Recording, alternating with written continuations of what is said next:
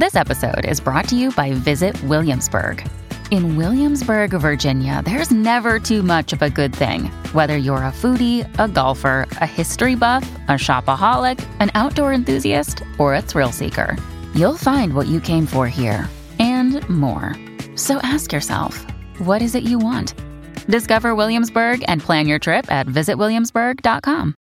Hello, everybody. This is Marshall Poe. I'm the editor of the New Books Network. NBN listeners like to read books and buy them. So we thought we'd tell you that right now, our friends at Princeton University Press are having a remarkable site wide sale. You can get 50% off books, including ebooks and audiobooks, with the code 50, F I F T Y, at checkout until May 31. You can save some real money on Princeton University Press books. I encourage you to go there and check it out. Welcome to the New Books Network. Welcome back to another episode of the Hindu Studies channel of New Books Network. I'm your host, Dr. Raj Balkaran. You can find out about my background at rajbalkaran.com, but more importantly is my guest today. I have the pleasure today of speaking with Dr. Jeffrey Long, professor of religion and Asian studies at Elizabethtown College in Pennsylvania, USA. Hello, Jeffrey, and thank you for joining us. Hello, good morning. Hello, it is now Thursday morning uh, during Eastern locally for our interview. Um, Jeffrey is in Pennsylvania and I'm in Toronto. And of course, our listeners will be in the, in the timeless time of whenever they hear this. But good morning to you and good day to you all listening. Now, we are talking today about a very interesting book. Uh, Dr. Long has served as the editor for a special issue of Religions. This is available online, public access to all of you. The link is included in the interview write up. The topic for the title for this publication is Perspectives on Reincarnation Hindu, Christian, and Scientific. I imagine there'll be a great number of you interested in hearing more about this. Why don't you tell us a little bit, Jeffrey, in terms of how this came about? Okay, well, uh, there were actually two separate panels uh, at uh, the AAR. Uh, let's see, this was uh, this would have been uh, four years ago, and then three years ago uh, the Society for Hindu Christian Studies held a panel on reincarnation, and uh, that panel was a Hindu Christian dialogue on this topic. And then that was followed up one year later at uh, Dharma Academy of North America, which also meets at the AAR. And uh, that panel was organized by, by myself. Uh, I had been so inspired and so uh, interested in the panel the previous year, the Hindu Christian Studies panel, and the response from the audience, it was a packed audience uh, at that panel. Their response was so strong. I thought we need to continue this conversation. So we had a, the second panel at DANAM, and uh, one of the attendees of that panel was an editor for religions. And he contacted me very shortly thereafter and he said, How would you like to compile these papers and maybe papers from some other scholars uh, into a special issue? and he described how at religions uh, when they when they do these special issues if you get a sufficient number of contributions they will publish it in a hard copy and also make the pdf available and so it's essentially an edited volume and uh, i thought it would be a wonderful opportunity to get this conversation to a wider public uh, it's a topic i find fascinating uh, it was a big part of what drew me to the study of this field and so uh, I thought it would be great to get other scholars involved and talk about this topic from a wide range of perspectives. It's, of course, a controversial topic. There are people who believe there is such a phenomenon as reincarnation. There are people who don't believe there's such a phenomenon as reincarnation. And then, uh, whatever one's stance on that, there's such a wide range of literature about it, uh, work about it, uh, that there's a, a, it's a vast field uh, that is there to be explored, and uh, it's something that uh, has not been covered as much, I think, by scholarship recently. It has very often been more of a topic, I think, uh, for uh, the popular media. you get a lot of new age books on reincarnation and so on, but I was interested in something that was serious, that was scholarly, that would explore this idea and uh, explore it from a wide range of perspectives. So we have uh, people who are theologizing and philosophizing about it. We have Hinduism scholars who are looking at how the topic's been treated in various Hindu texts and traditions. We have Christian theologians doing the same from their perspectives.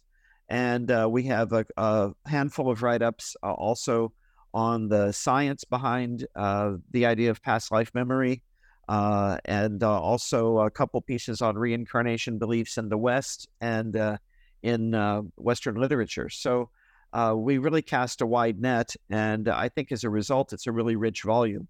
there's really something there for everyone in terms of interest. There literary studies, philosophy, theology, it's all there. So it obviously sounds like a far-reaching and fascinating um, uh, collection uh, of articles in this book.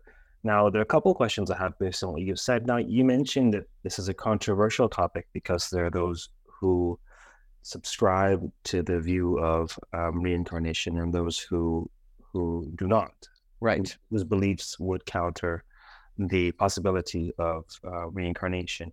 Now, tell us the stance of the authors. Do the authors who contribute here uh, necessarily advocate for or against a worldview?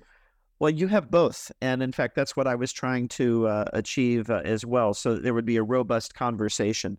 So, uh, probably the two pieces that really take the strongest stance, one way or the other, on this are the one by, by uh, Bradley Malkovsky, who teaches at Notre Dame, uh, my alma mater, uh, and then my own piece, my own contribution to the volume. Uh, I'm taking a, I guess you could call it pro reincarnation stance, if it makes sense to phrase it that way. And uh, he's taking an anti uh, reincarnation stance based on Christian teaching. And uh, we get on very well. It's not the kind of polemic where you have people, you know, mudslinging at one another, but we've laid out the arguments. We've presented the theological perspectives or why this might make sense uh, in terms of a religious worldview, in terms of uh, arguments about, uh, for example, the nature of God, the nature of ethics, the relationship of ethics to what happens to us materially in the world. And so he's laid out uh, an argument for why, from a Christian perspective, this would not be an acceptable view. And I've laid out from the perspective of a uh, modern Vedanta tradition uh, why it's an attractive view. And so uh, those two, I would say, are probably the more polemical articles. Uh, most of the articles don't so much take a stance on the subject as they do survey what has been said and what has been written through the centuries about the topic. So we have a number of articles on various uh, Hindu traditions and uh, stances they have taken. Uh, so, for example, Chris Chapple uh, has a really good article where he, it's in fact a fairly broad survey. It's not only Hinduism, but he brings in Buddhism and Jainism as well. There is uh, a piece by um, uh, Ithamar Theodor on the idea of rebirth in the Bhagavad Gita. And uh, there's a piece by Jonathan Edelman. He's writing from a Vaishnava perspective. He's also giving sort of a, I would say, an advocacy uh, perspective as well on, you know, why the idea of rebirth makes sense to him. But he's, it's very much uh, a textually based piece, uh, looking at uh, what Vaishnav theologians have said about this topic uh, through the centuries. And there are also some surveys of debates uh, between Hindus and Christians in India uh, at different points in history. Uh, there's um, a piece by Gerard Colas and Usha Colas Chauhan. they've written together on an 18th century Jesuit work written in Sanskrit intended to refute the idea of rebirth. So this was part of the Jesuits' efforts in India uh, early on in the colonial period uh, in uh, attempting to argue with Hindus about theological topics. And uh, then there's one by Nalini Bhushan uh, on the early 20th century uh, about polemics between Hindu students and their missionary teachers on the idea of rebirth. And she looks at some really interesting material there from the early 20th century. Uh, so, a variety of articles and a variety of perspectives uh, on the topic, and uh, some taking a stance one way or the other, others more uh, really just looking historically at what has been said about this particular idea. So, I have a, a general question, and then I have a, a specific question regarding your contribution. Generally, could you say something to our listeners about the distinction between theology versus religious studies and how that distinction um, plays out in the contributions. And then, probably of more interest to our readers, tell us specifically about the argument that you make and why you're inspired to do so in favor of uh, reincarnation. Okay, okay. So, uh, in terms of theology and religious studies, uh, and of course, many of us do both, uh, but these are distinct activities. And so, uh, religious studies really operates within the humanistic tradition, and it is looking at religion as a human phenomenon, as a social phenomenon, a cultural phenomenon, historical phenomenon. And so, uh, it doesn't particularly privilege religion as a discourse that is uh, in some way distinct or unique or or different from uh, other discourses. It's it's a human discourse, and it therefore has uh, it, it, influences and is influenced by politics, economics, culture, other kinds of social historical factors. And so, religion as a as a human phenomenon is the object of study of religious studies. Theology uh, investigates questions from the perspective of a religious tradition. Uh, that doesn't mean that it does so in a uh, on a on the basis of a sort of blind faith or unquestioning uh, adherence to the teachings of a religion. In fact, it's just the opposite. The classic definition of theology in the Christian tradition is faith-seeking understanding. This was a term coined by Saint Anselm back in the Middle Ages, and the idea is that okay, you've received these teachings from a tradition in which you're situated. Now you're trying to understand what they mean. Uh, you're trying to understand how they might apply to a new situation that the tradition has not encountered before, uh, or you're trying to understand some large question of meaning, uh, some question that that's facing us as human beings uh, from the point of view of that tradition. So uh, that's how theology, as I would understand it and define it, is distinguished from religious studies. Is that uh, religious studies is operating in this more uh, sort of religiously neutral space, you could say. That doesn't mean it doesn't have its own presuppositions, uh, but uh, they aren't religious presuppositions. It's really more of a secular discipline. Whereas theology, again, is operating from inside of a tradition. And I would say theology is akin to philosophy. Uh, philosophy is uh, sort of has one foot in both of these worlds. Philosophy is, uh, again, not necessarily operating from within a specific tradition. So it's sort of like religious studies that way. But the kinds of questions philosophers take up are similar to the questions theologians take up. Uh, questions about the ultimate nature of existence, questions of meaning, questions about morality, and so on. And so uh, theologians and uh, uh you could say theologians are uh, the kind of people that religious studies scholars might study. Um, that the kind of work theologians do is what is often taken as an object of study for religious studies whereas for theologians that is that is also their subjectivity that is the world they're inhabiting and they are making meaning using the categories of the tradition that they identify with and in terms of how this plays out with the articles so in the articles we have theological approaches and we have religious studies approaches or what could be more broadly called historical or cultural studies approaches. So the articles that are trying to take a position on reincarnation, like is there such a thing or not? Why might we want to believe in re- reincarnation or my, why, why might we not want to believe in reincarnation? Those take a more theological stance and they're they're operating from within specific Hindu or Christian traditions. Um, the Ankur Barua has a philosophical piece also uh, on uh, how one would evaluate the evidence for reincarnation. I would say that's more of a philosophical piece. It's less the case that he's taking a stance in a tradition and more that he's investigating the question uh, from uh, from the perspective of logic, from the perspective of reason, reflecting on experience, uh, internal coherence of arguments, and so forth. So that's more of a philosophical stance. Uh, the ones that talk about, you know, historically what what have Hindus said about reincarnation? What have Christians said about reincarnation? That that's more, I would say, operating from the field of religious studies. Uh, most of the articles, I would say, are religious studies articles, and uh, three or four uh, are either theology or philosophy. Uh, Great. So now maybe let's dig into your article. You know, one life, many lives. Um, I believe the subtitle is an internal Hindu Christian dialogue. And tell us, um, maybe firstly, whether it's a theological or religious studies perspective, and also um, maybe uh, just summarize uh, your stance and, and why you why you and your reasons for, for that position. Sure, sure. So uh, my piece is uh, very uh, much theological. Uh, it's uh, uh, in fact, it's working with the paradigm of comparative theology as it's been developed by Francis Clooney, who's also a contributor to our volume. He wrote an afterword that's sort of a response and a summing up of all of the articles and the state of the field as it stands. And he defines comparative theology as deep learning across religious boundaries. The idea is uh, the comparative theologian is a theologian and so stands within a particular tradition, a particular religious understanding, but is looking for knowledge, is looking for insight from another tradition, uh, insight that would otherwise not be available.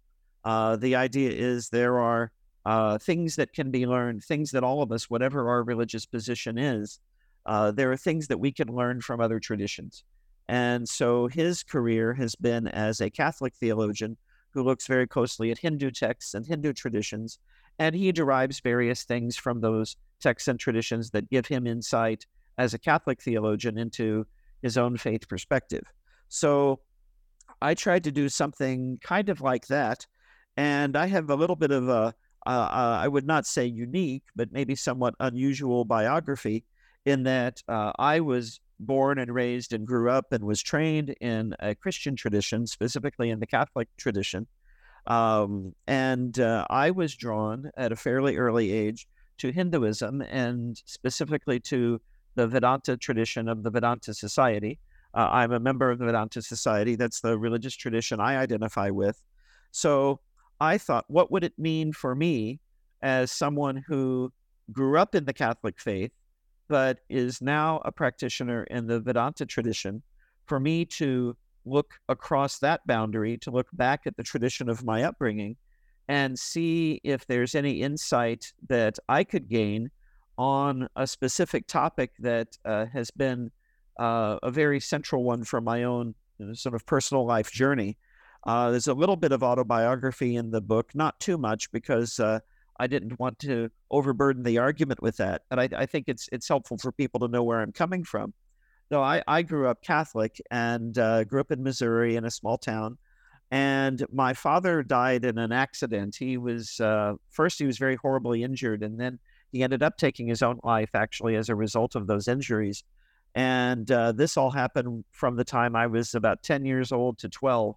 He passed away when I was twelve, so this was quite a trauma, uh, to say the least. And uh, it was something that got me reflecting very deeply about the afterlife and, you know, just the nature of our existence. Why do we suffer? Why do we die? Why do we have the kinds of experiences that we have? So this really propelled me into, uh, of course, uh, eventually the field of the study of religion and the study of philosophy. My PhD is in philosophy of religion. Uh, and uh, I've also studied theology. My uh, one of my majors in college was uh, theology, and uh, one of the one of the big issues that eventually led me to make the religious choices I've made uh, was that as I reflected on the afterlife and as I as I thought about what I had been taught and as I began to read and study and learn about what various traditions had to say on the subject, the idea of reincarnation was very appealing to me. Intuitively, it made sense. And I was coming to this from a Catholic background of uh, where, you know, the afterlife is understood to be heaven or hell. Uh, you know, there's there's salvation, there's eternal life for those who who have the divine grace, for those who receive that. And then there is the idea of, of hell. There's the idea of eternal damnation. And in the Catholic tradition, of course, there's this in between space, which is purgatory, uh, which is not a permanent state, but it's the state to which one goes when one is not yet sort of fully ready for uh, for heaven, not not yet ready for the full uh, beatific vision. Uh, it's a state of purification where you know one uh, sort of works through issues and uh, atones for things and reaches the point where one is ready to fully receive that divine vision. So that's the Catholic teaching of the afterlife. And uh, I had a lot of questions about that as I was growing up. There, there were certain aspects of it that appealed to me, but the idea of rebirth to me seemed to be uh, seemed to make more sense in a certain sense. I uh, the, the the whole heaven and hell concept was difficult for me because uh, my observation about myself, my father, the other people in my family, the people I knew, was that you know the, the idea that eternity that that you could go to a state forever and ever based on this very very brief lifetime uh, that didn't make sense to me uh, my feeling was that none of us was really uh, purely good or purely evil uh, that if the universe is fair uh, of course that's a big if but if there is some kind of cosmic justice at the end then uh, none of us really deserve to go to heaven or hell. That that if uh, the next life is a reflection of our moral state now, it's probably going to be kind of like what we're experiencing now. It's going to be a mix of joy and sorrow. Uh, it's going to be a series of learning experiences, and so the idea that we're in a way already in purgatory, uh, I think, is the way I was thinking of it when I was a when I was a child. I was thinking um, maybe this is purgatory and we just keep coming back here until we finally have learned the lessons we need to learn and have become perfected by our experience. And uh, most of us aren't there yet, but we can see our lives as a process of learning and a process of, of deepening our understanding. And that uh, if there is such a thing as an afterlife, that this process would just keep going and would continue on until it reached its logical end. So this was what intuitively attracted me. Uh, so um, as I studied different religions, as I began to learn more and investigate these questions, I found uh, the the worldview and the tradition and the practice that was closest to what I uh, was drawn to, that that made the most sense to me, was what I found in the Vedanta tradition. And so I eventually, I mean, I've, I've joined that tradition. I've been part of that tradition now for a number of years. Um, the challenge I posed for myself in this article was to say, is there something that, you know, even though I have turned from the traditional Christian teaching to this Hindu concept of reincarnation, and of course it's shared by other traditions as well, Buddhism, Jainism, a lot of traditions teach some form of reincarnation. Uh, even though I have made that move, is there something that can be learned by me from the Christian refusal uh, of the idea of reincarnation? Is there some insight that that uh, refusal on the part of the Christian tradition uh, is that is there something that can be gained from that for someone like me who finds the idea of reincarnation making a lot of sense? And what the article basically argues, uh, I, I give my argument for you know why I find the idea of reincarnation to be appealing. Uh, but then uh, when when I turn to the comparative theological mode, uh, what I see is that there's a very strong emphasis in the Christian tradition on the uniqueness of each of us in this given lifetime, right? That that each of us uh, in our lifetime, if you look at a singular lifetime, uh, each of those lifetimes is a unique and singular contribution to the universe, uh, to to the overall richness of creation. And I realize that that's not something I would want to deny, even as someone who believes in rebirth, right? Even as someone who believes that this life is not our only life, it's one chapter in a much, much longer story. But each chapter is important and each chapter is significant. And so, if there's something that people like me who believe in rebirth can gain from Christianity, uh, it would be that uh, we we not lose sight of the uniqueness and the uh, and how special each lifetime is and how each moment is. And uh, of course, uh, a criticism of reincarnation is the idea that it could lead one to put off one's spiritual practice. You say, okay, I have many lifetimes to do this. Let me just have fun this life and not worry too much about God or any of that. And uh, and of course, uh, what uh, what Christianity could remind us is that well, no, each lifetime is a special opportunity, and there's even that saying in the Hindu tradition that a human rebirth is rare. There's no guarantee that you're going to be a human being again for a long time.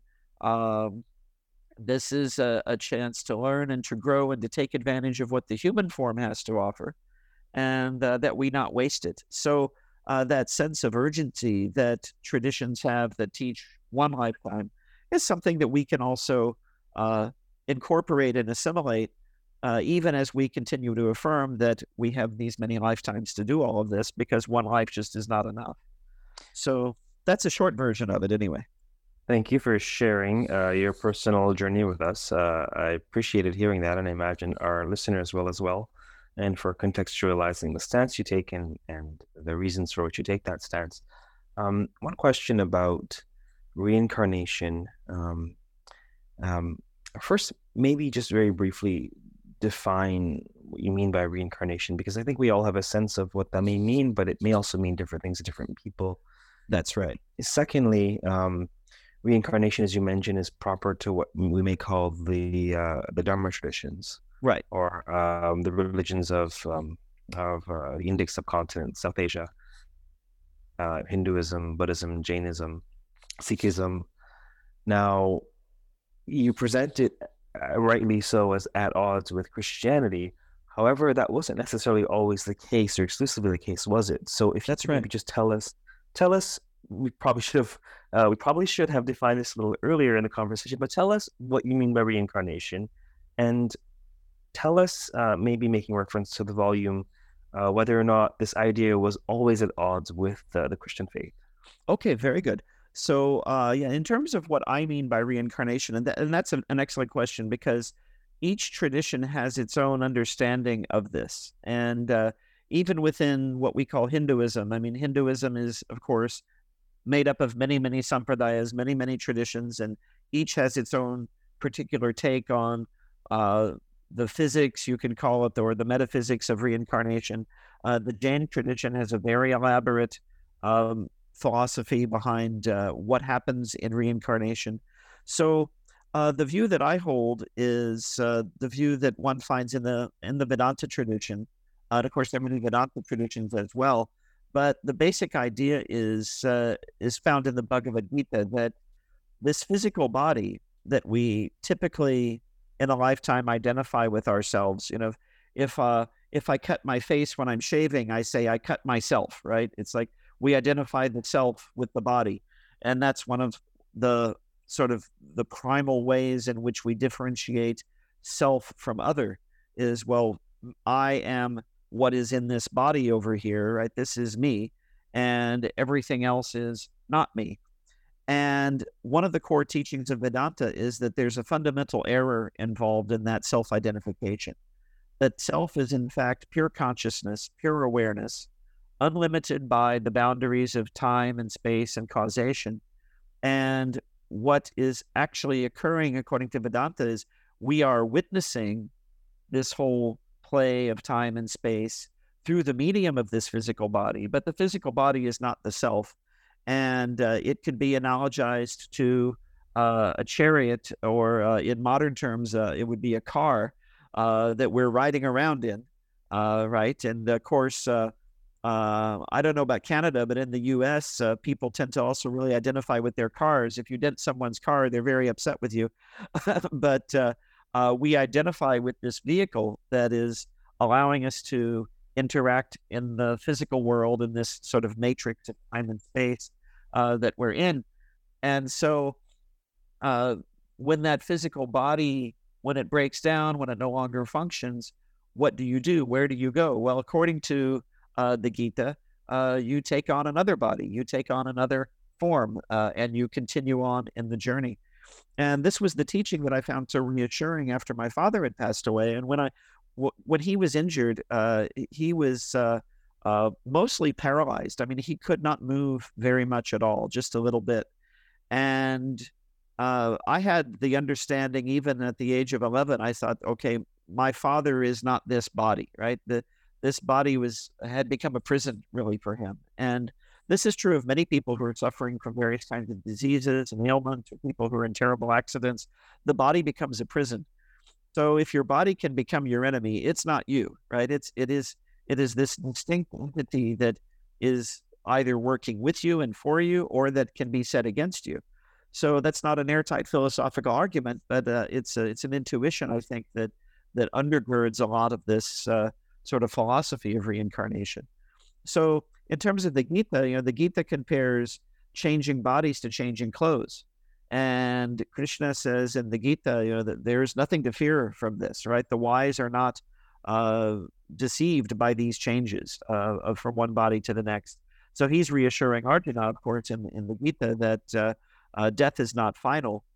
And uh, this is very reassuring to all of us because uh, we die, right? We're, we're in this world where we die, we, our loved ones die, uh, these physical bodies pass away.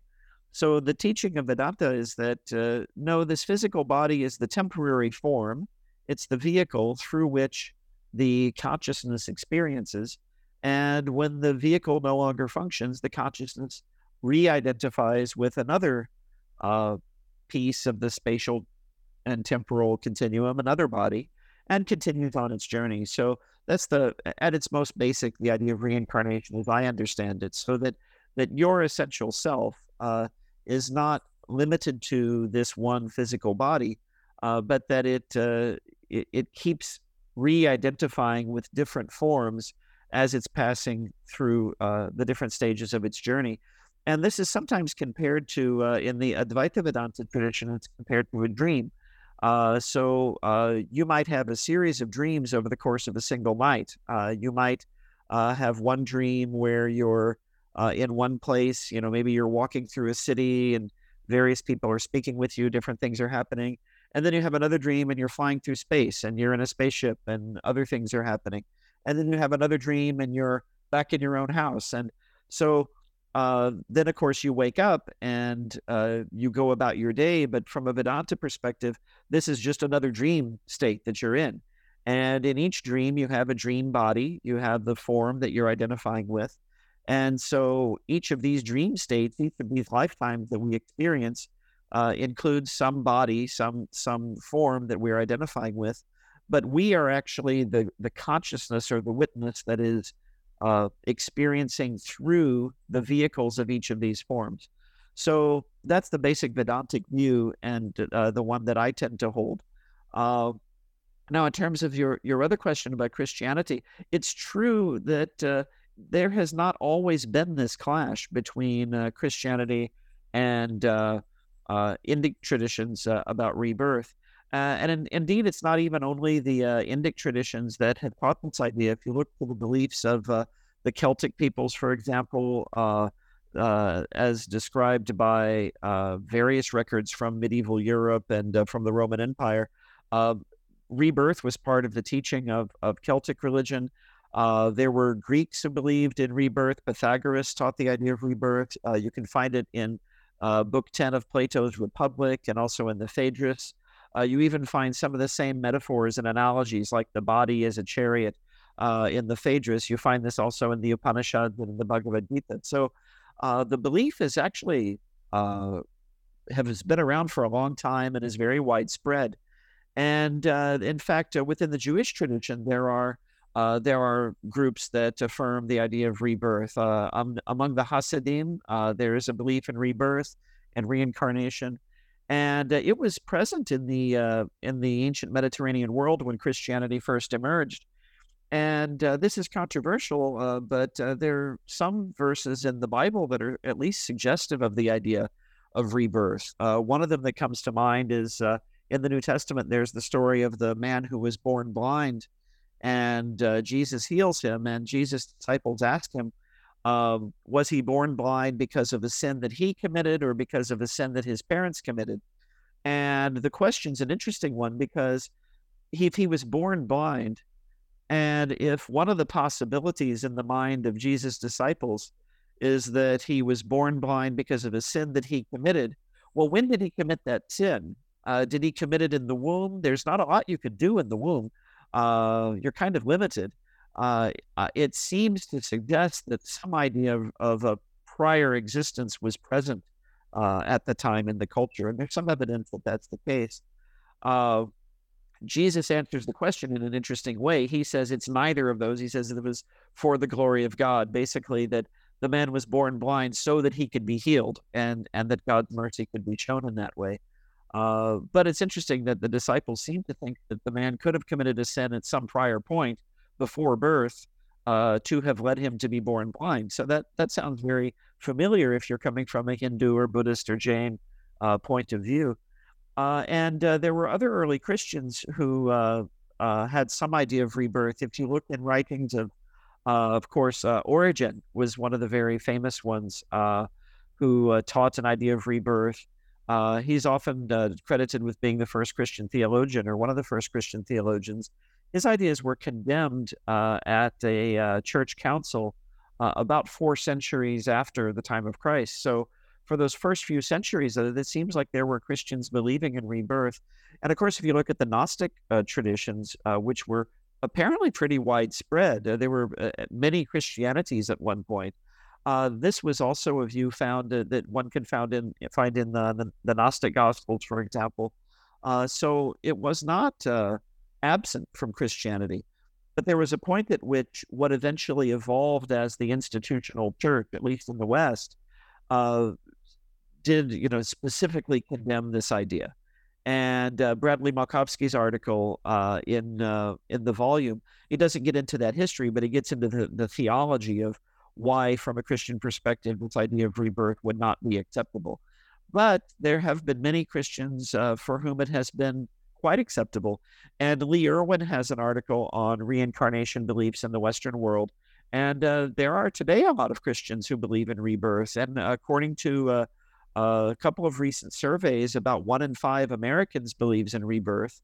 And that includes a lot of Christians. So um, it's not necessarily the case that this is a point of contention between Hinduism and Christianity. I would say it's a point of contention between a specific understanding of the nature of the human person that's prominent in what has become Orthodox or mainstream Christianity and a view of personhood and of beinghood, I would say, uh, in Hindu traditions. But uh, yes, there are versions of Christianity that are amenable to the idea of rebirth. And so I think uh, uh, this this allows for an even richer conversation potentially, uh, even than what we were able to have in this volume. Would you say that the potential references uh, to rebirth, of course, there are no overt ones, but there are some that are suggestive that they are um, limited to um, the Gospels, to the New Testament? Uh, I don't think so. I I know, um, uh, in particular, because there are the uh, uh Jewish traditions that affirm rebirth. Uh, there are some places in the Hebrew Bible. I'm less familiar with the Hebrew Bible, but uh, I'm I've been told there are references that that could be interpreted as rebirth. The standard interpretation of the afterlife in the Hebrew Bible is that it was sort of a of a state of of nothingness. they call it you know Sheol uh, kind of like the, the realm of Hades in, in ancient Greek thought that, you know, you were just sort of in a shadow realm. You existed, but it was not the full rich existence of a living being. Uh, but uh, I, because there are Jewish traditions that that affirm this idea of rebirth, uh, it must be at least compatible with uh, with uh, some of the earlier writings. And uh, I know in terms of uh, if you look later on in Judaism, uh, in the Talmud and in, in the, a lot of the commentarial literature, and in Christianity, like among the early church fathers and so on. I mean, there were there were people who believed this, and one of my old teachers, actually, Paul Griffiths, have, has written a piece on the idea of rebirth, and uh, I don't think he personally subscribes to it, but he doesn't see it as a bar to being a good Christian because there were early church fathers who did hold this view, and that it was compatible with with Christianity. So. Uh, there is there's a an intra Christian debate to be had, I think, about this topic. Now, the interest, um, the interest that religions took in this topic at the DANAM panel is um, just a correlate, I think, of the, the, the the huge cultural fascination that we have with with the idea of rebirth and reincarnation. I mean, in terms of among Westerners who probably hail from a Christian context. Now, this one in five Amer- uh, these one in five Americans, they are probably not adherents to the Vedanta Society or more particular um, Indic or Hindu um, tradition.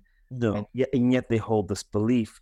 Now, a conjecture for us: Why do you think belief in rebirth is so prevalent among um, practicing Christians today?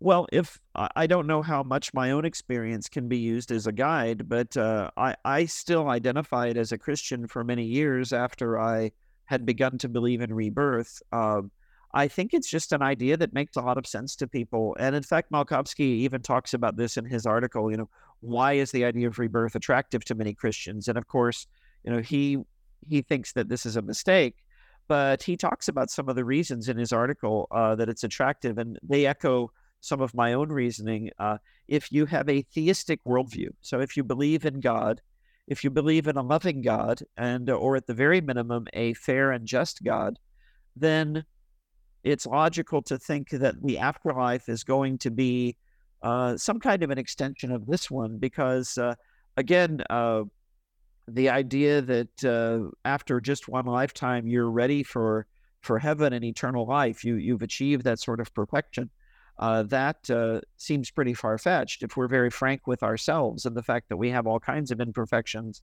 all kinds of issues we need to be working on.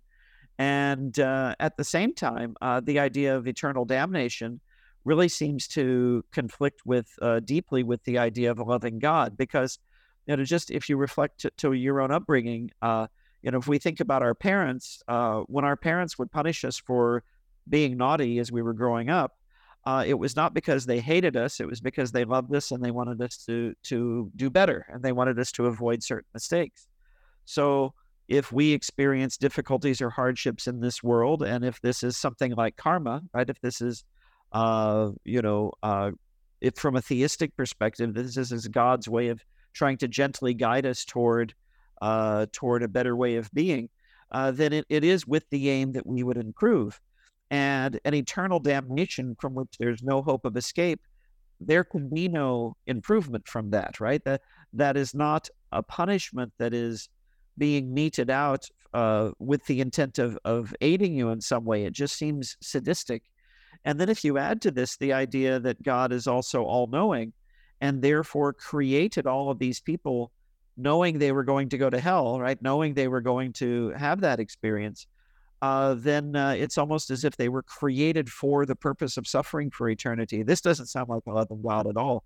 So I think there are plenty of Christian reasons to recoil from the idea of eternal damnation. And, and I, I know there are Christians who've written that, uh, I forget, uh, I don't know if it was St. Francis of Assisi or one of the other saints, that said that because God is so loving, we can hope. They were saying that we can hope as Christians that no one is in hell, right? That it's you know that everyone's going to be forgiven eventually. Uh, at the same time, uh, as there is this idea of, of of justice and of loving God and fairness and and uh, not you know the idea of of that there should not be some sort of eternal punishment.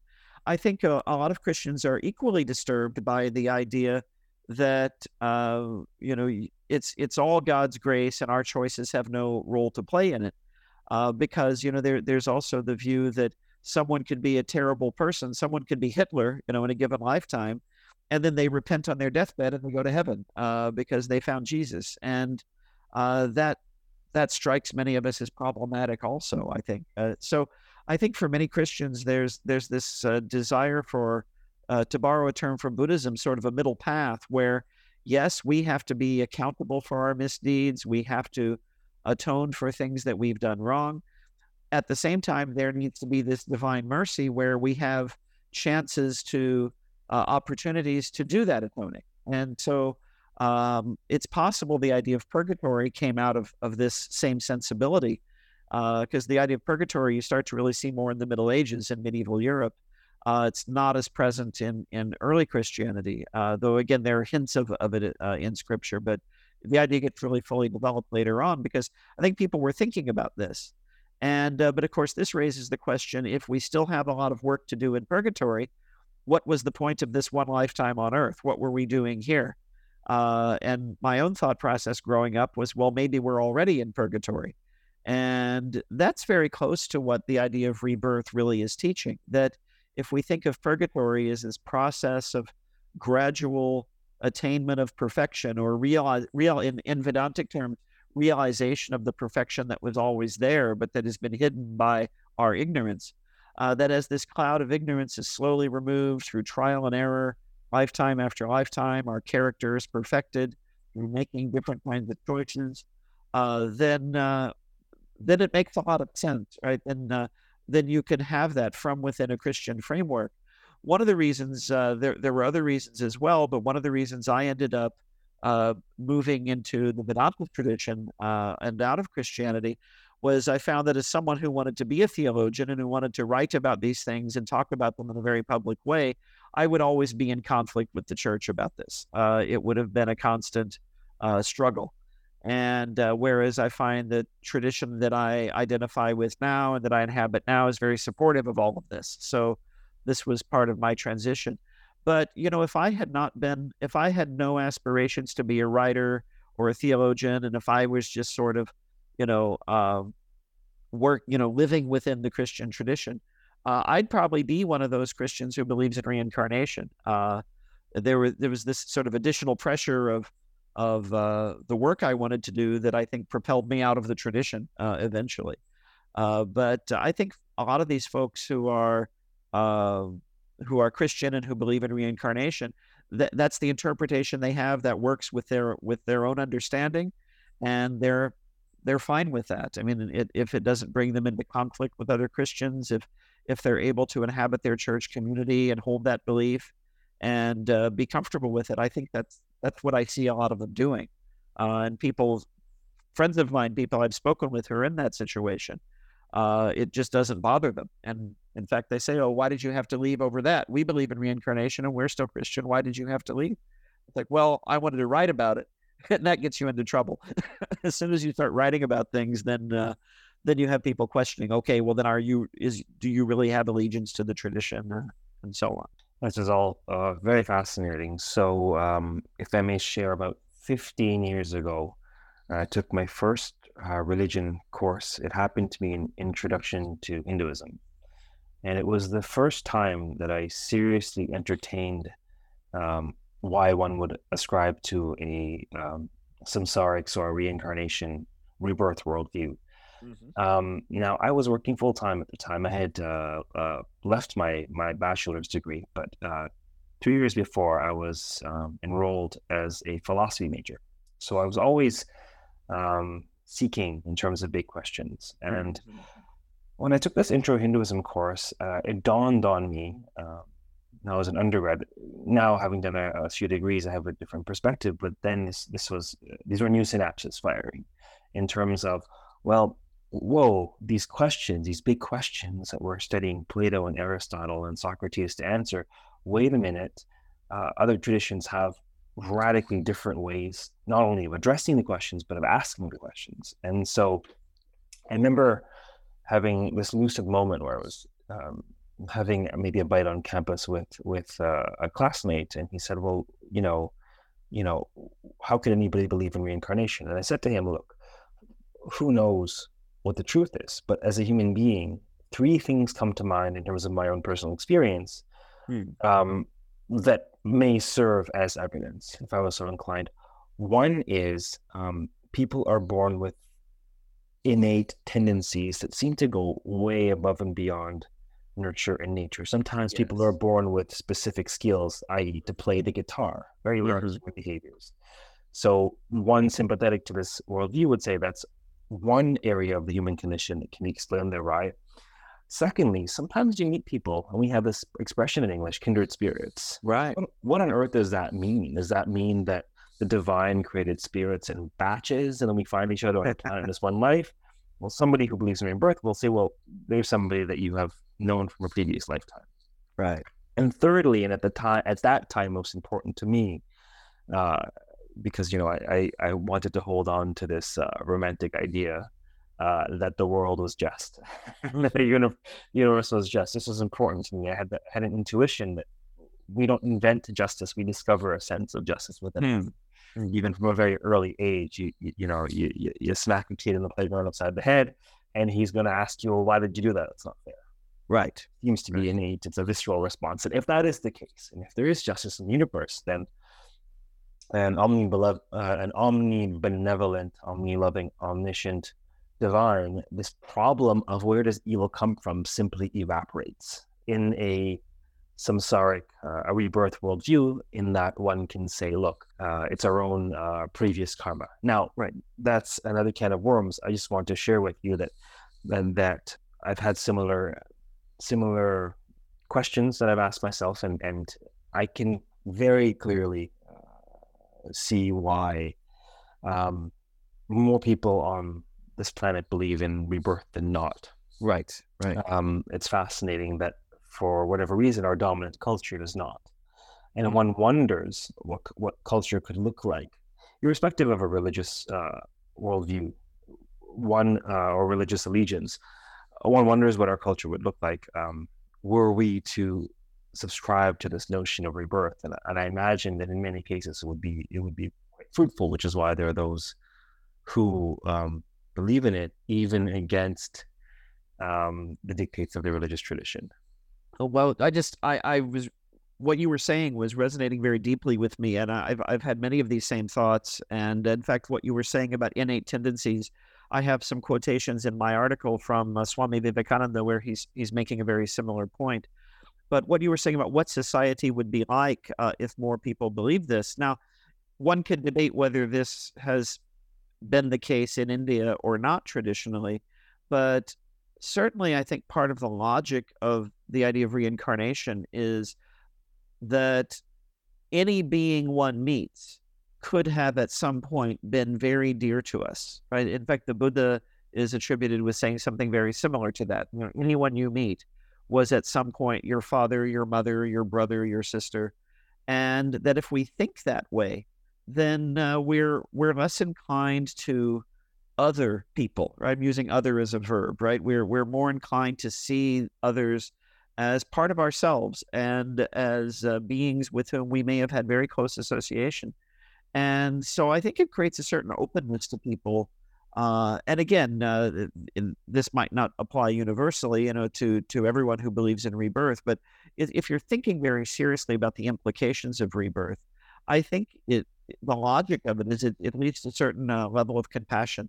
And certainly when you think in terms of prejudice, uh, racial prejudice, uh, gender bias, and so forth, uh, if we have all been every conceivable type of person and every conceivable type of being at some point or another, then uh, having biases against others on the, on that basis is really the ultimate in superficiality, right? Because it's taking the physical vehicle and using that as a basis for making judgments about people. And uh, but we're all we're all beings of consciousness. So uh, I, I, think it has a lot of positive implications, and I write about this a little bit in the article as well. Uh, according to the logic of the idea, again, what people have done with it historically has been different. Like as you say, with the idea of karma, that could be abused. We can look at someone else's suffering and say, well, that's their fault, and be hard-hearted about it. Uh, at the same time, it's part of our karma that we have now met that person. So uh, we have a choice to show compassion or not. And so, uh, you know, thinking karmically, I think uh, if we do it in the right way, it does us a lot of good. Um, you were asking about the scientific uh, portions, and uh, I have a little bit of this in my article. And uh, Ankur Barua goes into this uh, in his piece as well, as does Lee Irwin in his piece on reincarnation beliefs in the West. And the, of course, the uh, sort of star of the scientific investigation of, of the idea of reincarnation is Ian Stevenson, uh, who was at University of Virginia and who studied, uh, accumulated thousands of cases of young children who gave accounts that appeared to be accounts of memories of, of previous lives, some of which could be verified. Uh, that uh, you know it could be investigated whether uh, a particular child's memory actually correlated with some person who had lived. Uh, now, one criticism Stevenson's work has received, and including from from another from one of our authors, Jonathan Edelmann, uh, he wrote a piece uh, not for this volume, but he wrote another critical piece on um, past life memory investigation, and, and, of course, it's full of problems if you think in terms of uh, how children can be prompted to say things.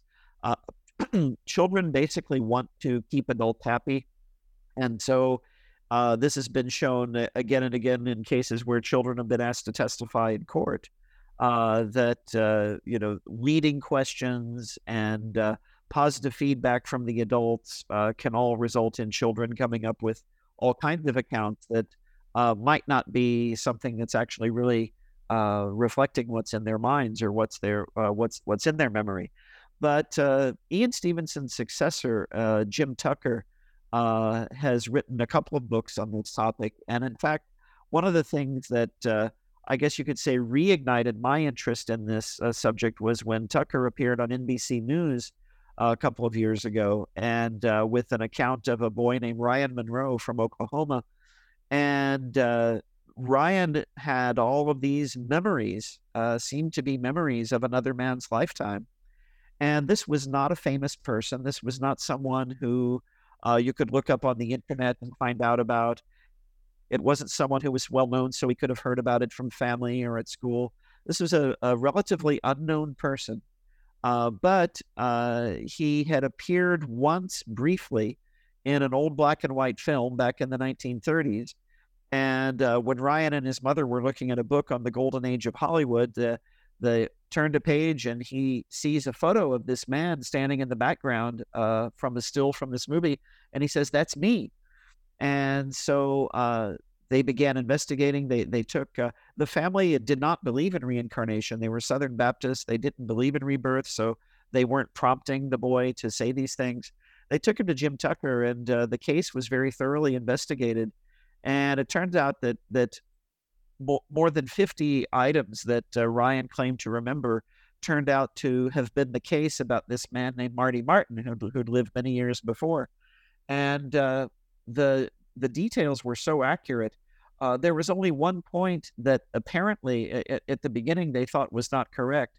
Uh, he had uh, suggested that he had died at the age of 61, but according to Marty Martin's birth certificate, he died at 59.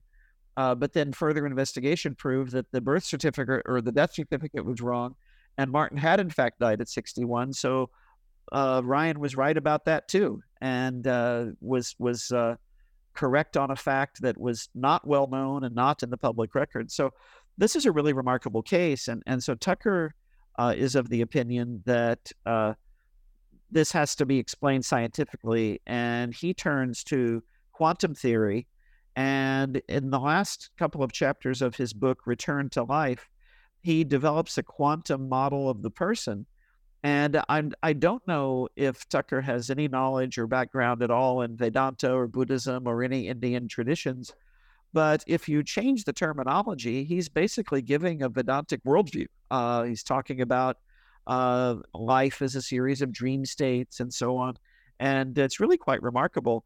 I tried to get Tucker to also write an article for this volume, but he was too busy, uh, unfortunately. So uh, uh, maybe if the volume circulates a little more and uh, becomes known out there, uh, maybe we'll get him for for volume two, hopefully.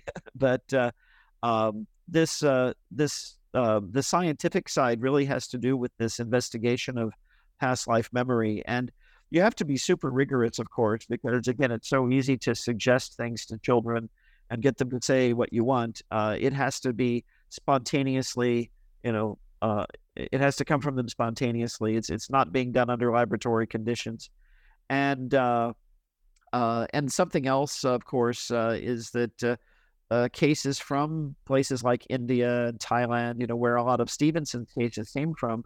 If we want to be really rigorous, we probably need to rule them out because if you come from a cultural background where you're already inclined to believe in rebirth, that's going to affect your uh, your data. But uh, one of the things that's so remarkable about the case of Ryan Monroe is his family did not believe in rebirth, and uh, they were Southern Baptists, and according to that tradition, uh, ideas like rebirth are you know the work of the devil. So um, the, the, Ryan's a great case because uh, his family was not inclined to believe this. Uh, in fact, I think they were so disturbed by it that that's one of the reasons why they sought out Tucker, who's a child psychiatrist, because they saw this as a problem. Uh, so it was not something that he was prompted to do, uh, that he was encouraged to do by people who wanted to advance the idea of rebirth. Uh, it, it's uh, it's a real case of someone who uh, has a, really an incredibly detailed wealth of knowledge about another person, uh, and this knowledge uh, based on all you know all of the you know all of the things that uh, Tucker excluded, uh, like the internet and so forth. Uh, this knowledge could only enter Ryan's brain if our mechanistic, materialistic understanding of how knowledge works is deeply flawed, because there was never any physical contact between Marty Martin and Ryan Monroe. And yet, Ryan Monroe has all of this detailed information from Marty Martin's life in his consciousness. So, uh, consciousness has to be working in a non localized way. And that's, of course, very consistent with what the Indian traditions have been saying for, for thousands of years uh, that consciousness is, is transcendent of time and space and causation, and uh, that we're observing this world through our minds and through these bodies as through a sort of filter, uh, but that the reality of consciousness is is uh, translocal uh, in a way that allows for things like these sorts of memories. So uh, I think uh, I think Ryan's case is very very suggestive. It doesn't necessarily prove a specific model of reincarnation, like Vedanta, for example. It can be very consistent with the Buddhist model, also, where uh, it is uh, the sort of karmic traces of a previous life that uh, are reappearing in a new form. Uh, but the the science behind it all has to do really with this memory idea. This is obviously quite fascinating, uh, and and Tucker's work alone uh, would prove for an interesting podcast. Oh, that'd be fantastic. Yeah. Now, um, are there any other articles in the book um, that we haven't mentioned that you'd like to say a word or two about? Uh, yes, absolutely. Um, there's an article by Nicholas Seurat uh, on reincarnation and the work of William Butler Yeats. And uh, he brings in a really interesting perspective, a Western perspective uh, from the Victorian period. Uh, there have been Westerners fascinated by this idea for a long time. And, uh, you know, there's, we've, we've talked about that 20, 20% figure. Um, there's no way to know this, but that 20% probably goes back at least into the 19th century because uh, there were Victorians. There were, of course, people like Madame Blavatsky and the Theosophists. Uh, there were the Transcendentalists and uh, some of the Romantics. And then you have people like William Butler Yeats, uh, Aleister Crowley, you know, people very interested in things like uh, ceremonial magic, you know, and pushing at the boundaries of the Western esoteric tradition. And reincarnation is very much part of that tradition and that way of thinking. And I think it's, uh, I, I'm really glad that we were able to get his article as well because even though the title says Hindu, Christian, and scientific, I, I, didn't want to be dogmatic about that. Uh, I wanted to cast a fairly wide net while still having some cohesion to the volume. Uh, I should also mention Ted Christopher's article. Uh, it's called Science's Big Problem Reincarnation's Big Potential and Buddhist Profound Embarrassment. And uh, it's, it's an interesting article because uh, he's uh, looking at the fact that, of course, you know, we've been talking about Tucker and we've been talking about past life memory and quantum theory and so on. But the mainstream scientific world would would not say that this is an idea that has been proven or that's even provable or maybe even within the uh, the sphere of science.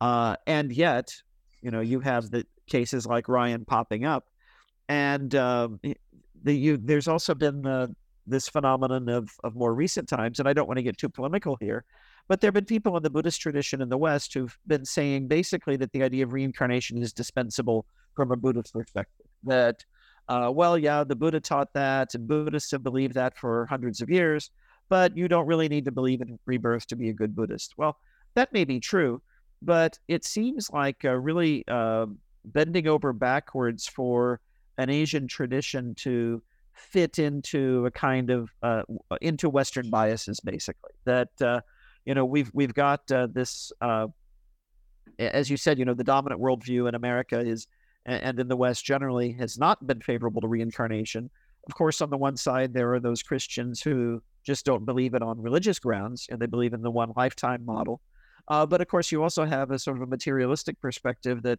would say that this whole question is just silly right that uh, uh, there's no uh, you know there's no reason to believe that we're anything other than this collection of of uh, chemical compounds that we call the body. And once that stops functioning, that's it. And uh, so uh, I think uh, the argument can be made. Well, Christopher's making the argument in his article that to the extent that Buddhists feel that they need to accommodate that worldview, uh, that might not really be necessary. that when we look at things like this, this the more the more rigorously uh, examined past life memory cases, uh, when you look at those, and, and as Tucker says, these cases demand an explanation.